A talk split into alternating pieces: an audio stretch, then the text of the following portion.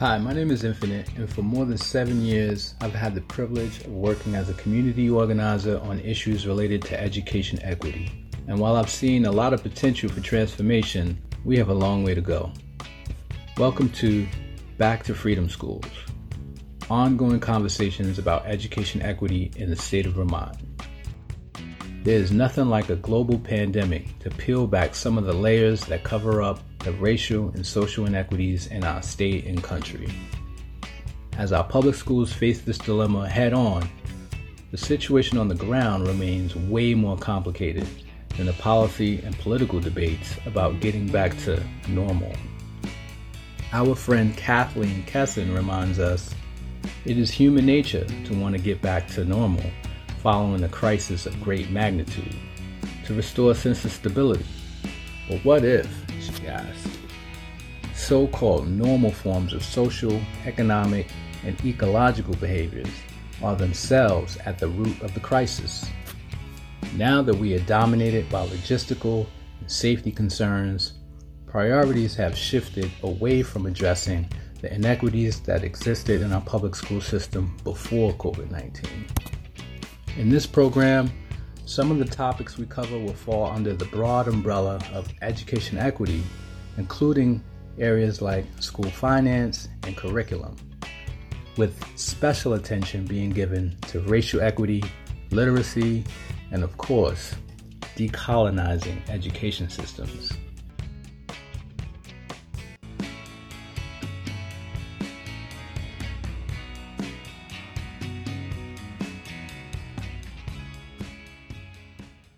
This week on Back to Freedom School, a little bit of a throwback to this past summer when I spoke with one of my neighbors, Kathy, about her family's educational experience in Burlington.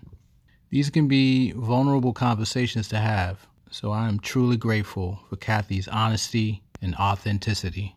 I'm 63. I have a 13 year old son, almost 14, and we live here in the Old North End on Germain Street. Um, and he will be going into eighth grade at Hunt um, this fall.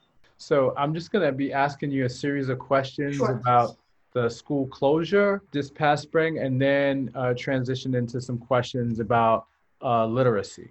Sure.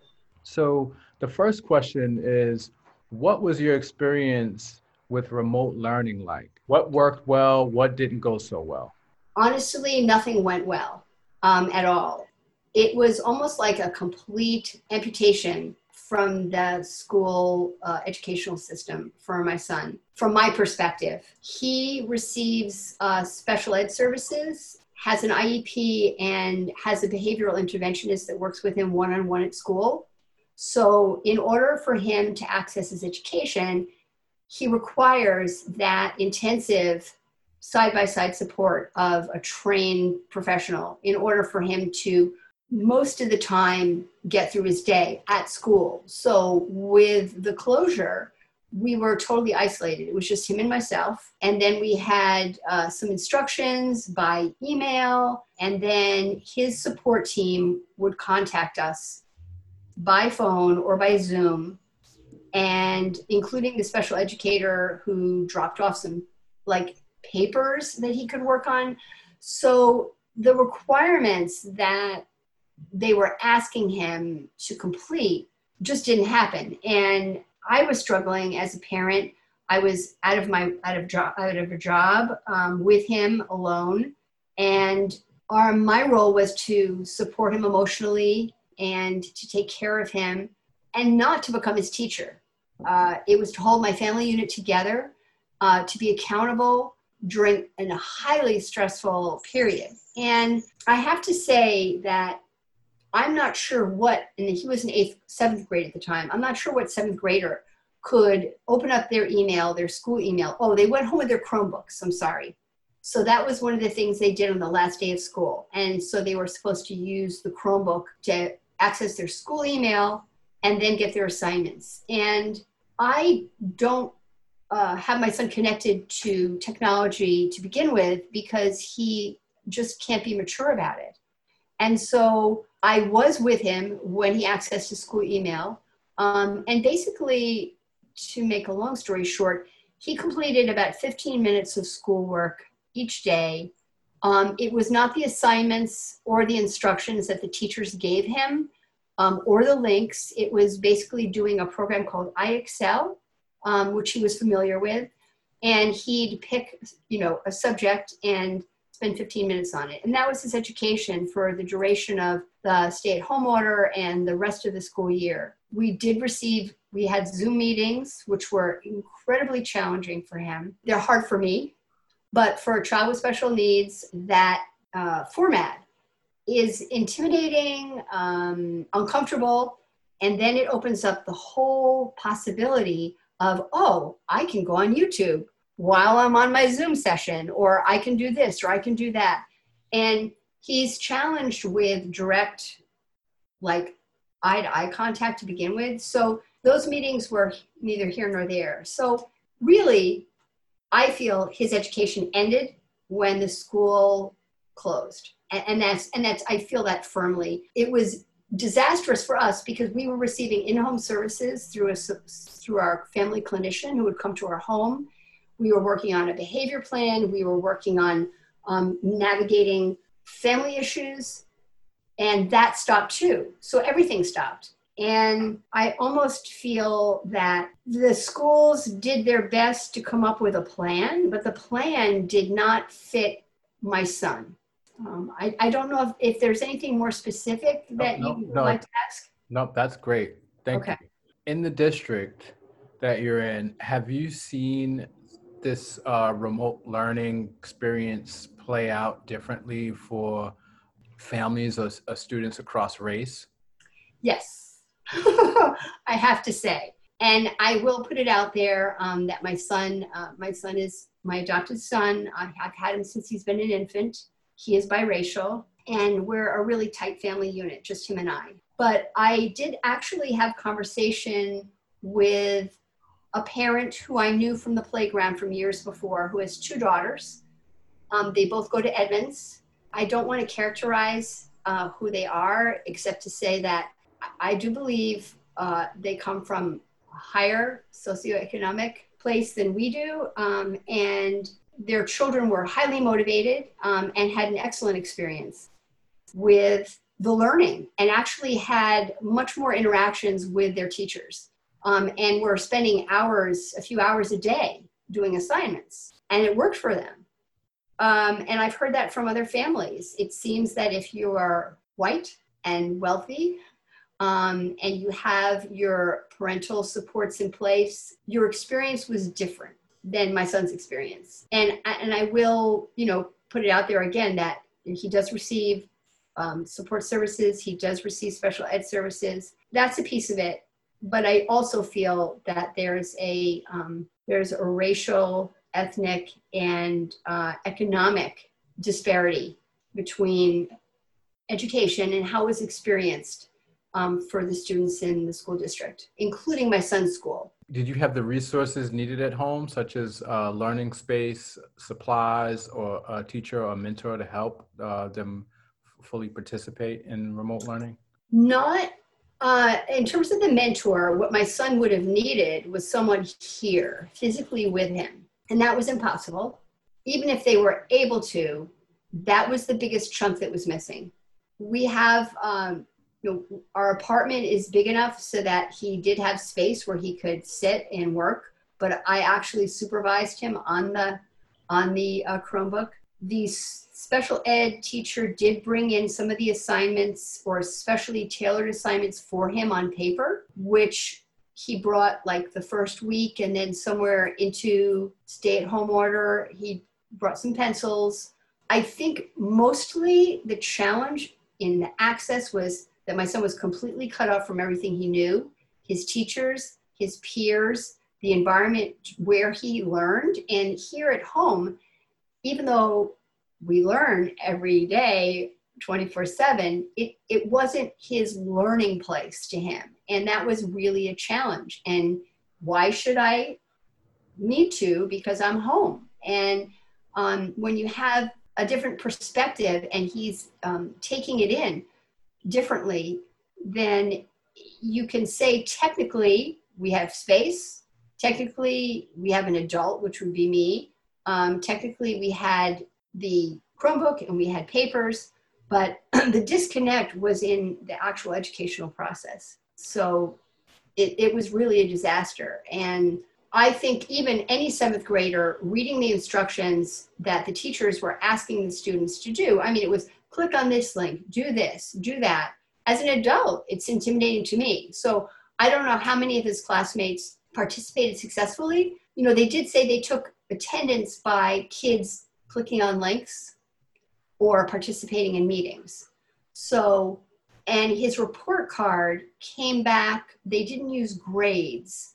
Um, it was meet expectations or didn't meet expectations. Was that new?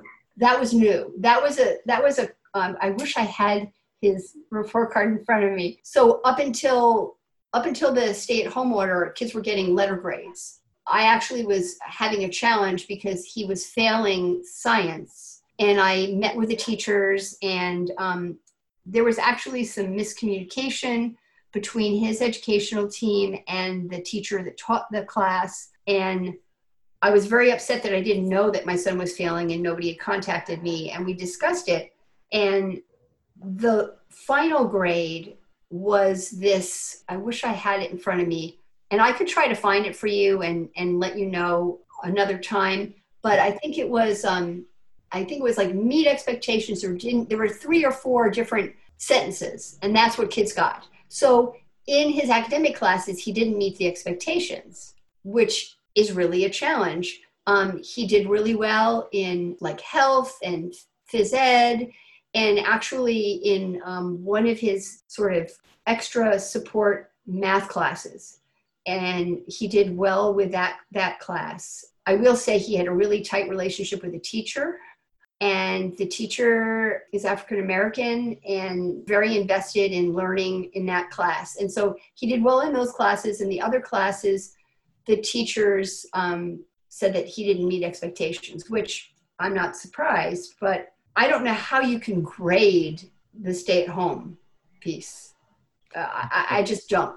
And so, how did how did they receive? How did um, your kid receive feedback on their schoolwork during the remote work? he got emails from his teachers, mostly an emails email from his special educator that would say, "Oh, you've completed this many hours of IXL," because I guess they can, through technology, they can tell how many questions he answered. But you know, like if he felt like doing second grade reading, he did second grade reading. So like, big deal.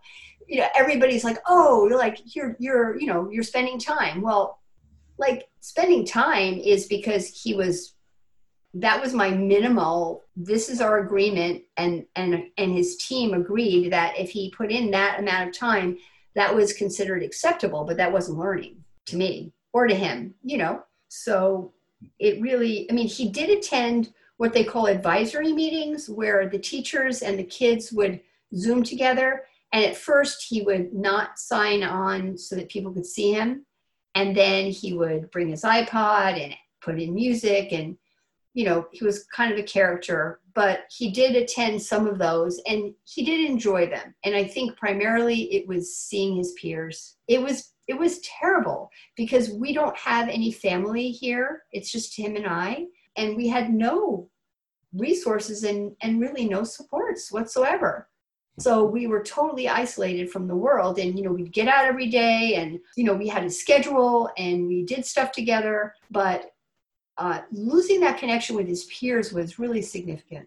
That really covers a lot of the questions that I was going to ask you. Mm-hmm. Um, you know, it was really how how your student uh, reacted emotionally during remote learning, and um, I guess another more specific question is uh, have you been concerned about their emotions or their uh, social skills and, and social emotional connections? Definitely. The one piece that has just sort of like transformed him was uh, the beginning of july he was able to go to camp. So uh, for the month of july and for two weeks in august he has camp scheduled. And so he's been going to a camp that's run by the inclusion program from howard it's called Supernova, and it's he's with actually probably the counselor that he's with that brings him and brings him home is probably going to be his, his behavioral interventionist in the fall. and he's been loving the camp. And then in August, for two weeks, he gets to go to the Boys and Girls Club camp. Um, so being with his peers, being out in the water, in the environment, active, has just transformed his his approach to everything. It's been great. But now we're faced with what does the fall look like? And I am just beside myself with what I know so far about what they're going to present is going to be the plan. And I don't think it's going to work. And we don't know. The only thing I know is it's going to be alternate days. It sounds like the message from the superintendent yesterday was Wednesday would be no school so kids would either go Monday, Thursday, or Tuesday and Friday. And Wednesday would be um, cleaning and stuff. So, of course, it affects my ability to work because I didn't get back to work until my son went to camp because he cannot be left home alone, even though he's 13.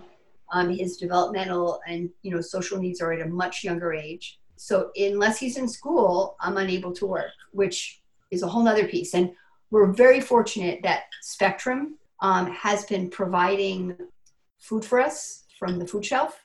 We've been getting deliveries once or twice a week. We did qualify for the um, the EBT card, and um, you know financially, it's it, it's really been a struggle. But as far as the fall goes, it sounds like the kids are only going to be in school two days a week, and there's no way that that's going to work either like two days a week is not going to cut it.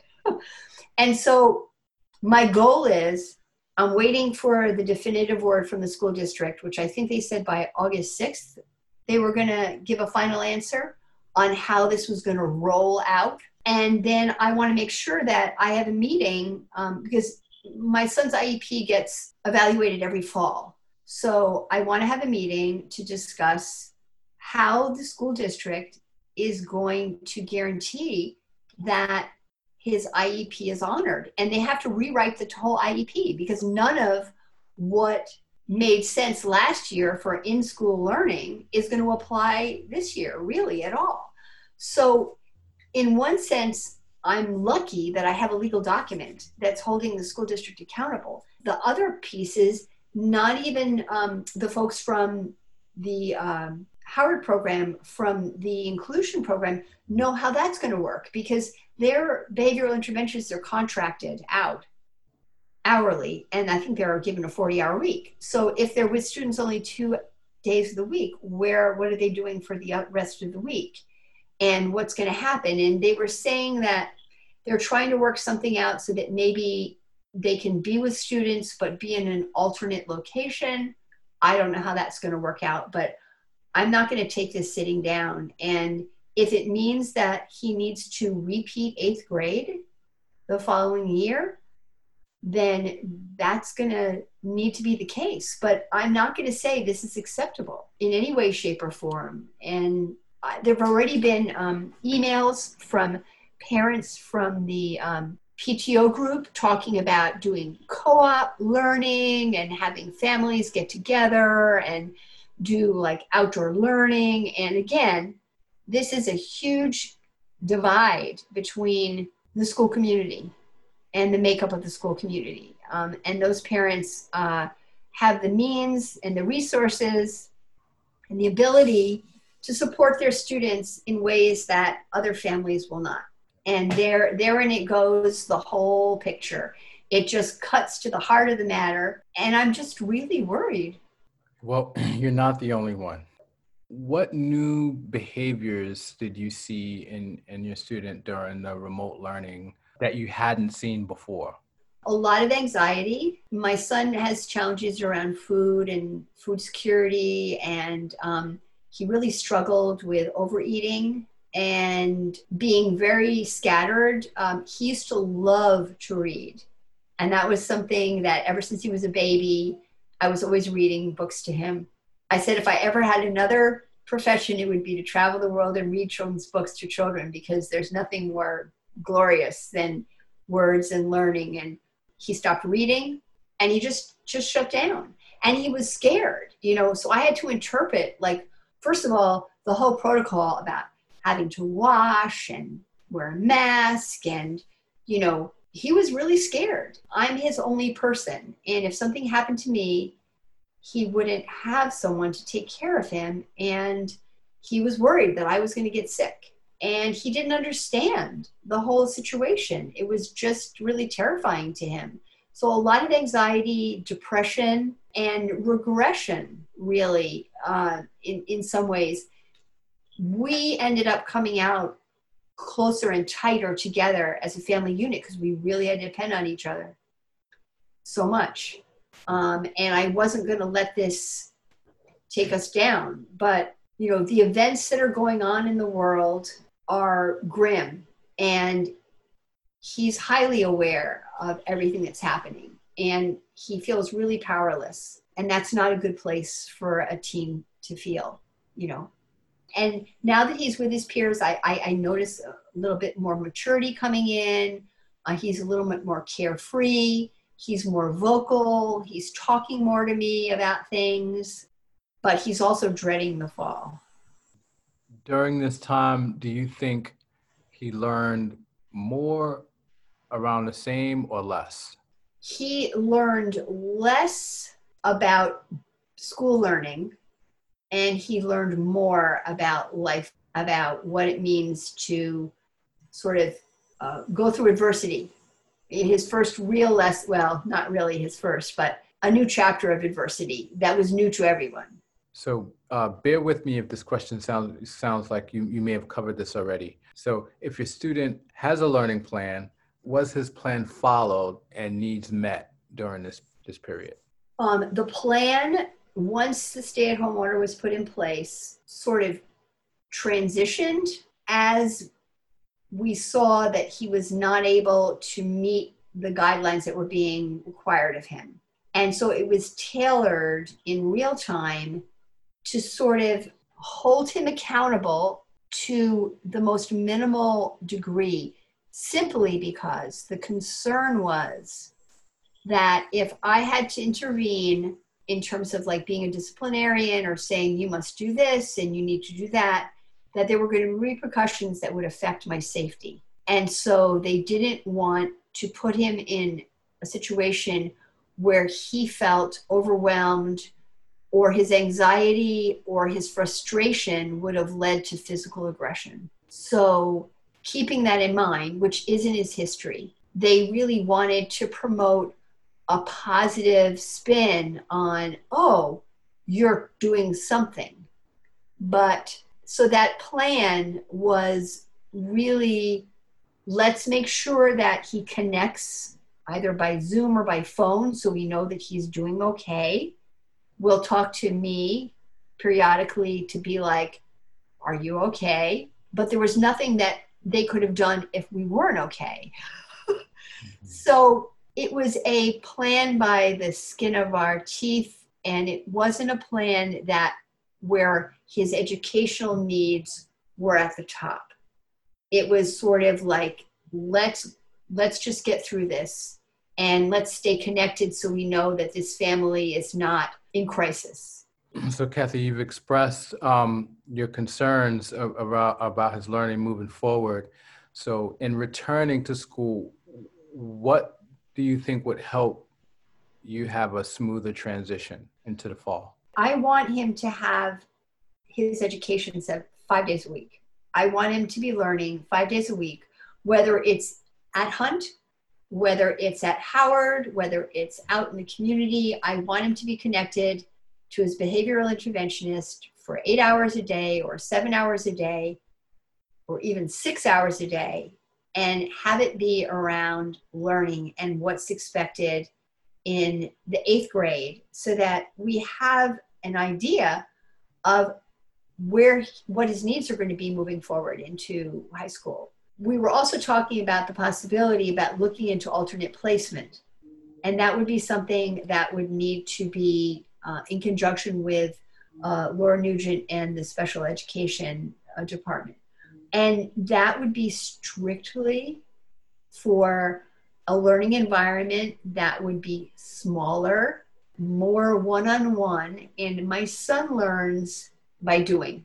He's not a book learner. He's not going to sit there. He has ADHD. He he's a doer. And if he could be in an environment where he's learning place-based learning, for lack of a better term, I, that's been thrown around. You know, if he was on a farm or if he was somewhere where you know his lessons were actual hands-on lessons, I think it would really benefit him. But given what is expected, which is to return to 108th grade, I want him to have his education five days a week. Uh, I don't want him to be at home. I don't want remote learning. Uh, that will not work for our family. So I don't know what the options are, but I am going to hold them accountable to whatever plan I sign on to. And there has to be a plan that I agree that it's acceptable. So my goal is really to engage the special ed community and the school and the district to say, how will you meet my son's educational need? I'm willing to give a month if they're asking me to try with him to do distance learning in a different way than they did if there's some other way that they're planning on working it i'm willing to to do the homework to say this is not going to work if they need to see it. I'm not going to say I'm not going to try, but I, I, won't go further than that. What do you want lawmakers and, and other decision makers to know about your experience? I want them to know that education is not equal and that teachers are strapped. They're doing their best, but their best is not enough in terms of given the outline of what is expected students have so many needs that go far beyond their intellectual growth. And schools are trying. But here in Burlington, I just feel there are so many families that are disenfranchised, that are uh, ignored, that are given lip service to, and that aren't given the same opportunities as other families. And I, I think that's really a tragedy because the one thing we have to do is bring our children up to know that they are worthwhile human beings and that they matter and that they count and that they can make a difference in the world. And that's not happening. If we fail our students, we fail our society. I don't have the answers to the budget or to anything else, but if we're going to come together as a community and support one another, we have to support our children and we have to give them what we need. And I'm disappointed at the superintendent's choice. I feel like that was rushed through. I'm very grateful for Aden Haji, who's now um, on the school board. I know Aden very well, and we need more diversity. We don't need a bunch of white people telling the district um, how to run their schools.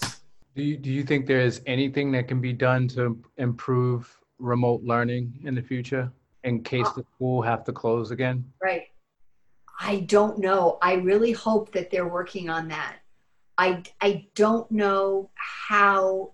I, I'm not um, technical. I'm not a real like technology person, so I limit it as much as possible. I even like this is tough doing a Zoom session.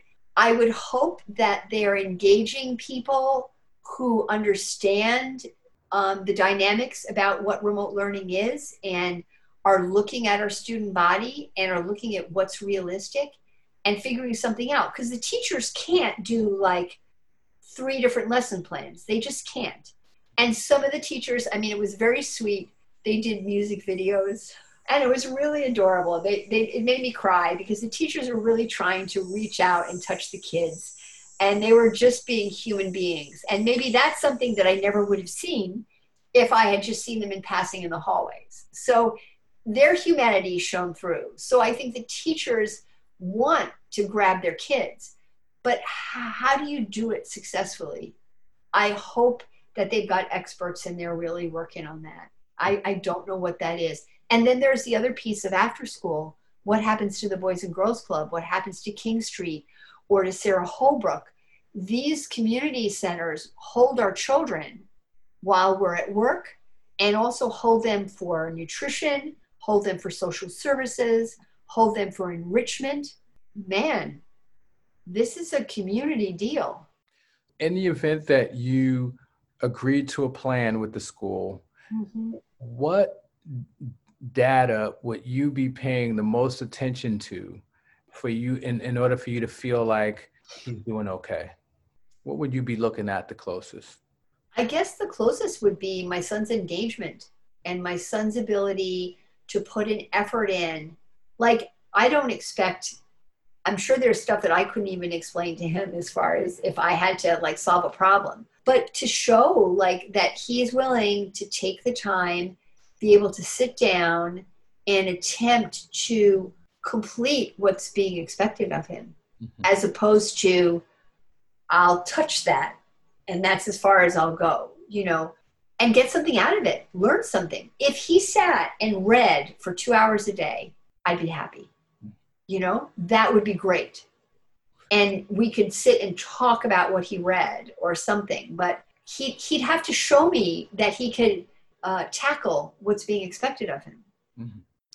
So, speaking of reading, I'm going to transition into these literacy questions. And uh, you can just a- answer them the, uh, to the best of your ability. And the first question is we often hear about students in school who, who graduate who have not learned how to read or write well. What do you think is going on there? I think the schools have worked out a system so that they can check their boxes and get the next grade of kids into the school. I think that's that's all that it is. I, I, I don't think it's I don't think it's about learning.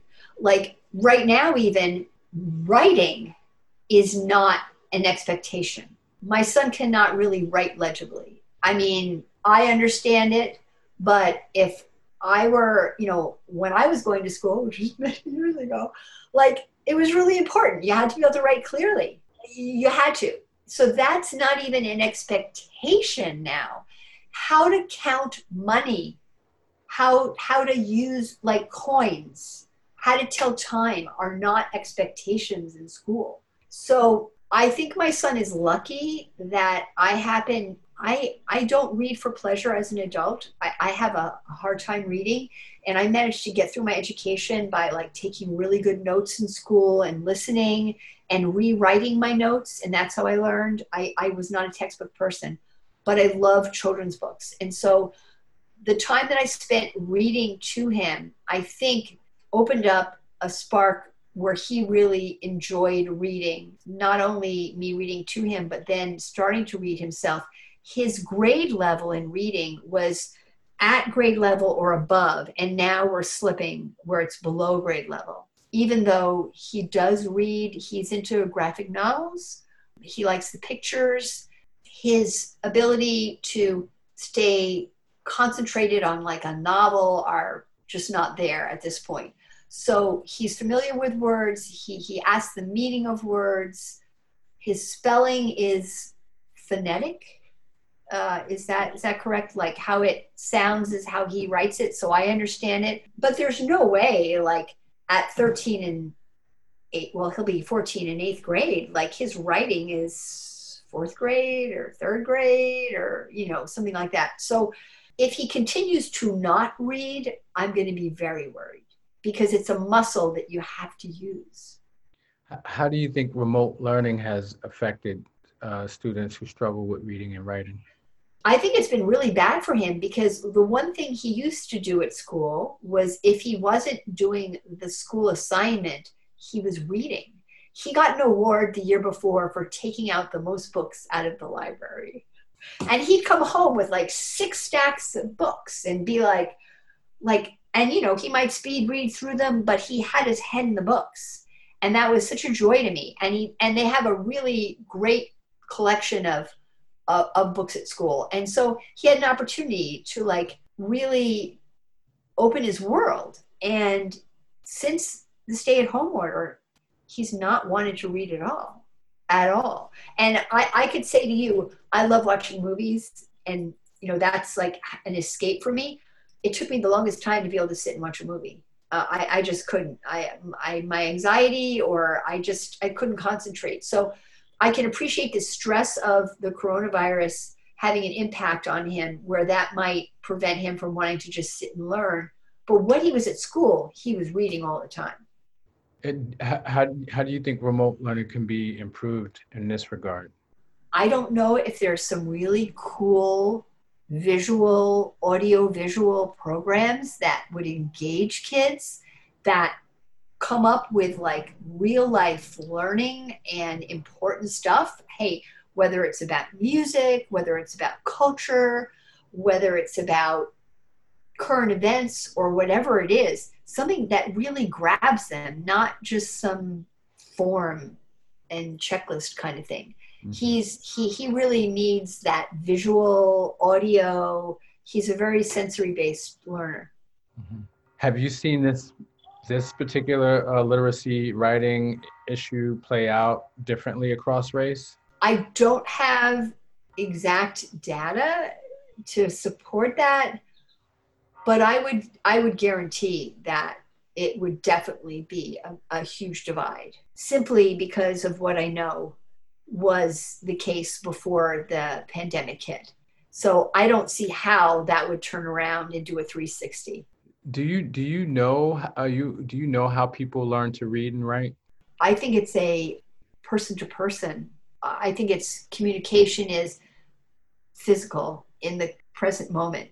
So it has to capture you because it's a visual thing, it's an audio thing, and it's a place thing. It's not necessarily like flat words on a page. So I, I think it's multi. I think it's multifaceted, and I know that the school sites were the library has done a, like their best job at being able to pass on books um, at the meal sites so that kids can take them.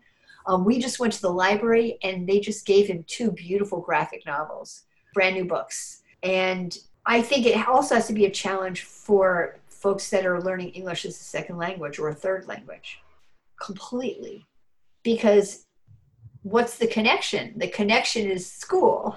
It's not this, you know? So I don't even know how that has played out for families. I, I hope that maybe you'd be able to speak to some families that, that are in that, you know, in that position. Yeah. Because uh, the biggest part for me as a student, it wasn't the subject, it wasn't the grade, it wasn't anything other than having a really dynamic teacher who loved to teach. That's what got me interested. Mm-hmm. And that's going to be missing in remote learning. It's missing also too in the classroom to begin with, but just double that. Yeah. So, you know, and some of those kids are connected to after school programs. Like that's where they're getting their homework help. That's where they're sitting alongside another person that understands where they're coming from and can help them. Because if you don't know how to ask for help, you're lost. You almost have to know how, and then you have to be able to go to the right person. And how, how can you expect kids to be in that position, to be their own advocates like that? That's not the way it should be. Do, do you know how reading is taught in most schools? I don't. I'm embarrassed to say. It's okay. I don't. I mean, I, my grandmother used to teach in, um, they used to call them all day neighborhood schools up in the Bronx in New York. And she taught me to read by sitting next to me with a book and pointing to the words and saying the words and then having me repeat the words. Um, so it was a real, like, interactive thing. I don't know how they teach. I don't know how they teach in school uh, what what happens to students when they fall behind in learning to read? When what happens when they enter middle and, and high school? I, I think that's. I think that's the worst possible thing that could happen because how are they going to be able to go out into society and the community and and function? I mean, numbers and words are everything. They, they really are, and words especially, because it's not only like it, it's not only your learning, but it's your communication and it's your ability to be okay in the world and get your needs met and be contributing member. And uh, children who aren't able to read or write obviously are going to struggle with a lot of issues, but it also affects their self esteem because they're cut off. And they're they think they're not worth it. They think they're they can't. There's no child that can't learn. There's no child that can't learn. It's just how to teach them how to grab them, when to do it, and you just have to keep trying and you and you and you can't stop. I feel like there's there's elementary school, then there's middle school where all hell breaks loose and all the hormones are interacting and nobody really knows how to relate to middle schoolers because they're really like high schoolers used to be. And then there's a world of high school. So like if you don't get it in elementary school you're kind of screwed is kind of the way i see things now the way it is now. If you could wave a magic wand what would teaching and, and learning in, in terms of literacy reading and writing look like in school? It would never stop. It would just continue and if kids manage to get out of elementary school still struggling with those issues, those are the first issues that are addressed in middle school and continue to be addressed and worked on until they're ready. Until they're ready, whatever it takes. Whatever it takes. That's got to be the minimum standard that they can learn to read and write and understand and have the self confidence to do that and then take on all the other intellectual stuff. So, what do you think are the barriers to making this a reality? Not enough teachers, the training of teachers. Maybe it needs to be a broader collective of different titles. Maybe it's not a you're, you're maybe it's not the classroom teacher that's going to be doing the remedial work with the students. I don't know much about the Stern Center, but I think that's one of their specialties Mm-hmm. So, like having those folks in every single school and starting, you know, really young and following the kids. And also, it would be really helpful if the teachers that taught the children that were really struggling looked and sounded like the students that need the help because it's really a challenge.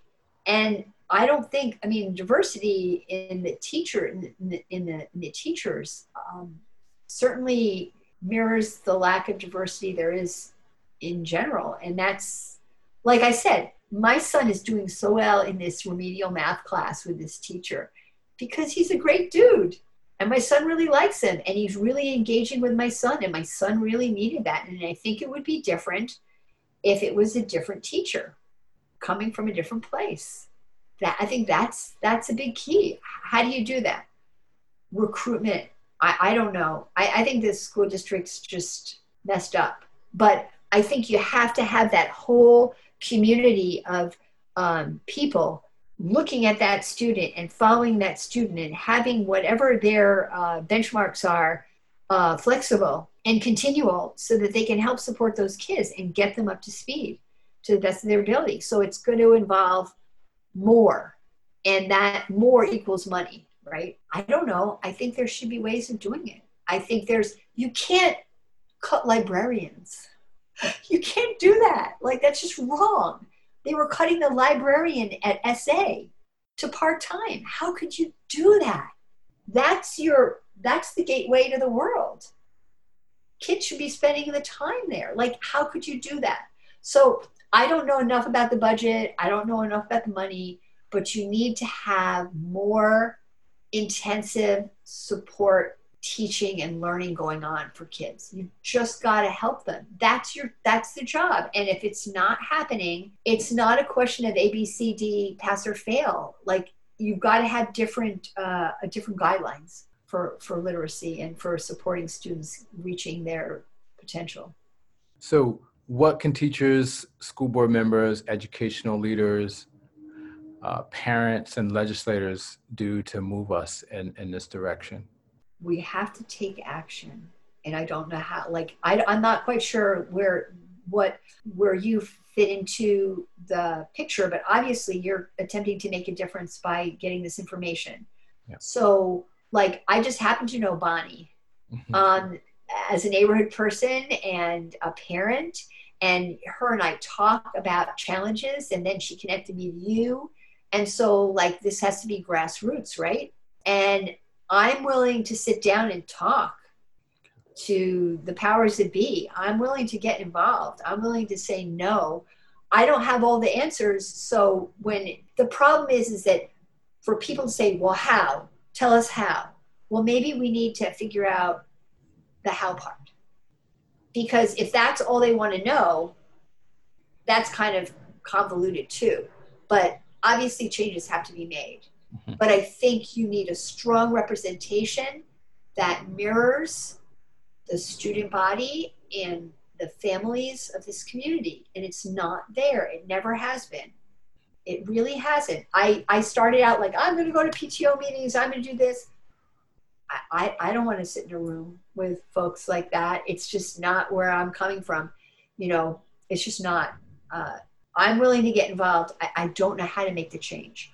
But obviously, it's not going to happen unless noise is made.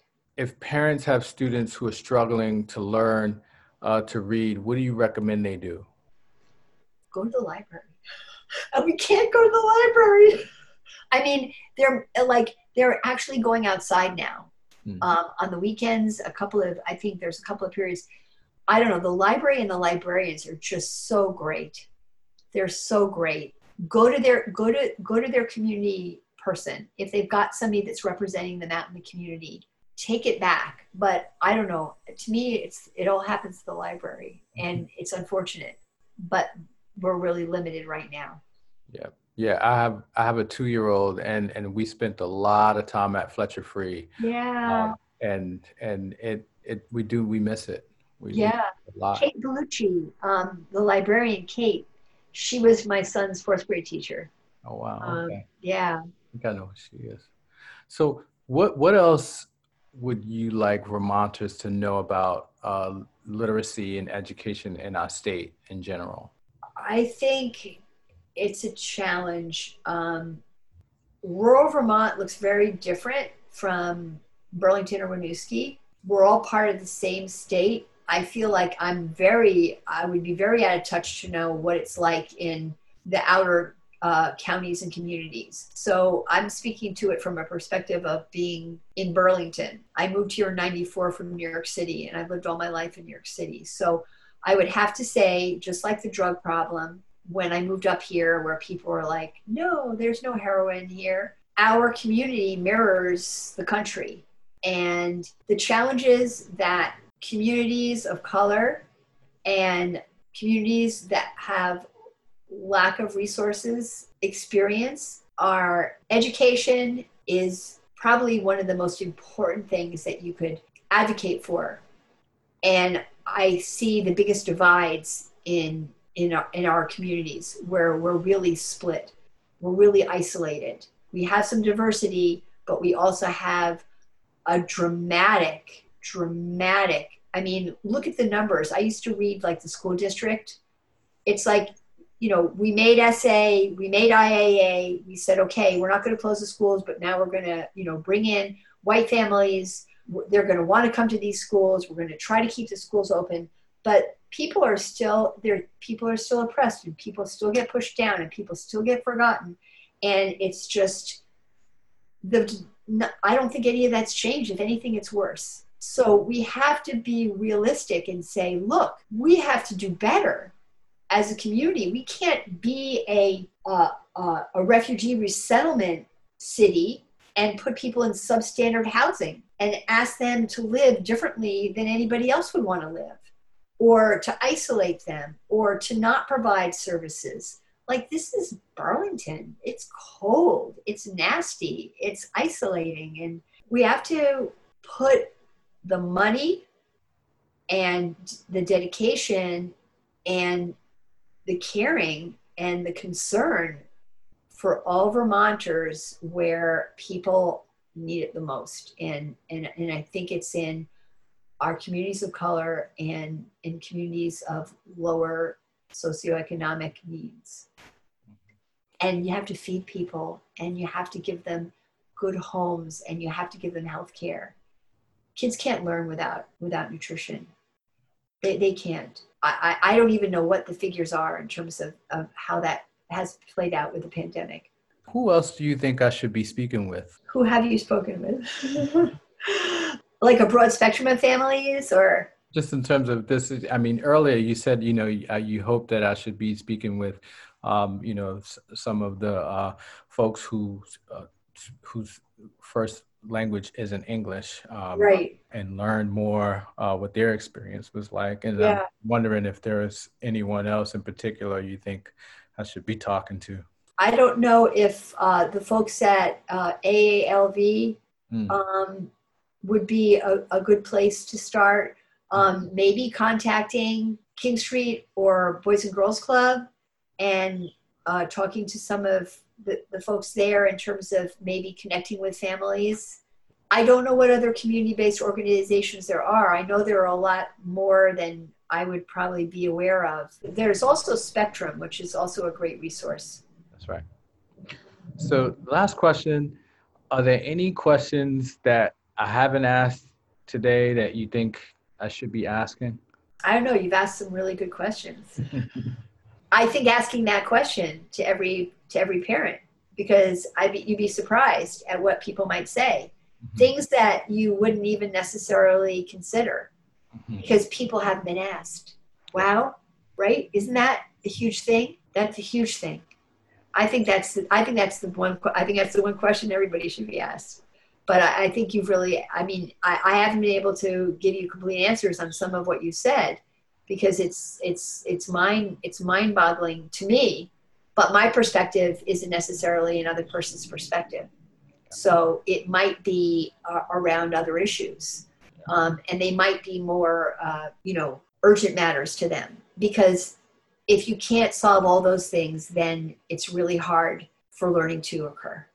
Well kathy i really appreciate you taking the time out to sure. to sit down and talk with me and i may think of some some other questions and come back around to you. Sure. This is really uh, just my second interview. I have a, a, bunch lined up for next week but um, i'll definitely be in touch with you as we as we launch. So uh, this is really like the begin this is just the beginning and this is in part to try to hold some of our school decision makers accountable um, because I know they're overwhelmed um, and they still need to be accountable for, you know, what the, the, the work that they're doing, right? You know, sure. we, we're, we're in a school district that spends $90 million a year uh, budget, right? Um, and so we just want to make sure that, uh, you know, that the public's resources are accounted for and that, you know, they're giving their best effort and that they're actually really listening to folks um, and not just uh, picking and choosing who to respond to and who right. not to respond to. Right. Um, we know that everyone's experience is different, uh, but we do think that we could be doing a better job. Yeah. Yeah. Definitely. You know, um, Adam might be a great person to, to get a hold of. Um, I think he might be away right now in Puerto Rico, but he just joined the school board. Yep. Um, and so yeah, I know, I know Adam very well. Had, okay. So like he would he would probably be a great a resource in terms of looking at at at maybe gathering some other some other folks and families and stuff like that. But he's got really strong aspirations to hold people accountable and to want to be a face of the faces that aren't represented. Thank you so much, Kathy. My I'll pleasure. In touch. All right. Sounds have, great. Have a great weekend. You too. You All too. Right. Be well. Thank you. you. All right. You've been listening to Back to Freedom School, ongoing discussions about some of the challenges facing Vermont's education system and some of the opportunities to achieve equity in Vermont's education system. I'm your host, Infinite. Thanks again for listening.